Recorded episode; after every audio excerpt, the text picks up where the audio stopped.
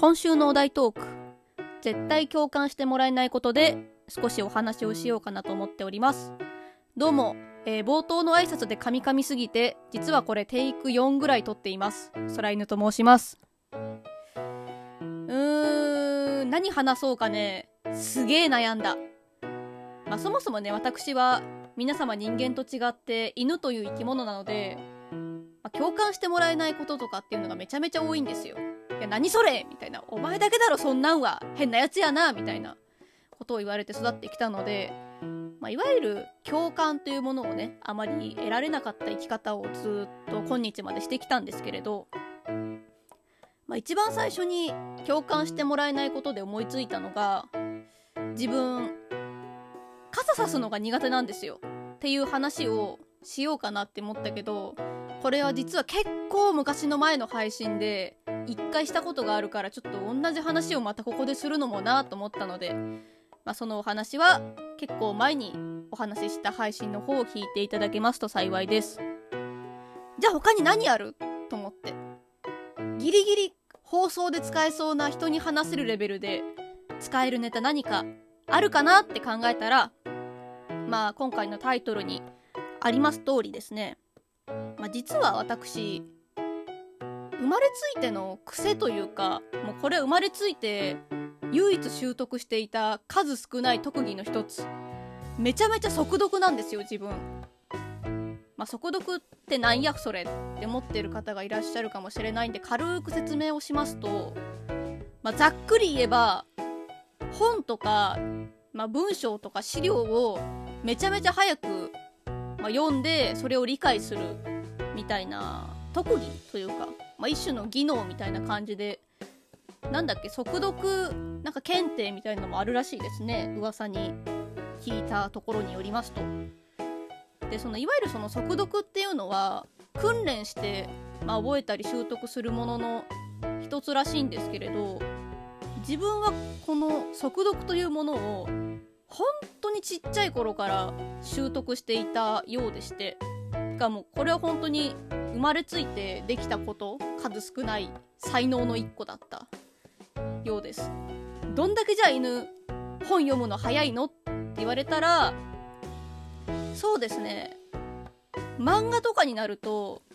早くて単行本1冊分3分か5分で読み終わりますね。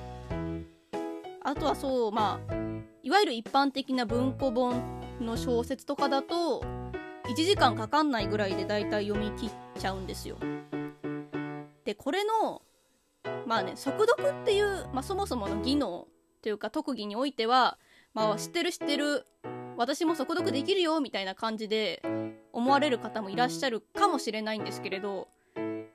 この私の持っている速読と、まあ、皆様が思っている速読の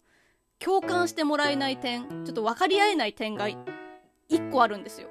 それは私はもうこれ生まれついてずっと染みついてきちゃったものなんですよ。だからじゃあ速読やめてって言われてもできないんですよやめることが。自分は普通のペースで本読んでるつもりだけど周りからするとそれ速読のペースで読んでるよってめちゃめちゃ怒られるんですね、まあ、何がこれ困るかっていうと、まあ、例えば、まあ、例えばですよ。お友達とかにこれ面白いから読んでよって言って漫画を借ります。本当にね面白いからねじっくり読んでここのあのネタバレになっちゃうから言えないけど本当に誰々がマジでかっこよくてみたいな感じで本をいただいて、まあ、読むんですよ。3分で読み切る。面白かった本当によかったよつって友達に返す。あの空犬さお前本当にちゃんと読んだっていうことで喧嘩になる。とかね。そう。学校とかでもあのテストとか、まあ、国語のテストとかだと長文を読んで、まあ、解くみたいなテストがあったりしたと思うんですけれど私はそういうテストがあったんですけどあのそういうのも全部ガッて読んで解いて終わるんで国語の小テストの時間もじゃあ20分小テストねとかってなると5分で終わっても暇ってなるタイプだったんですよね。でもうゆっくり自分は読んでるつもりなんです。ゆっくり読んで5分か3分なんですよ。なんでしょうね。私もその他の人のどうやってその漫画を読んでいっているのかを知りたいし逆に犬はこれこう読んでるからこんな早いんですよっていう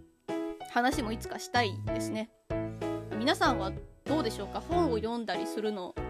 どのぐらい時間かかりますか、まあ、ちょっと一般的なデータがね今パッと出てこないので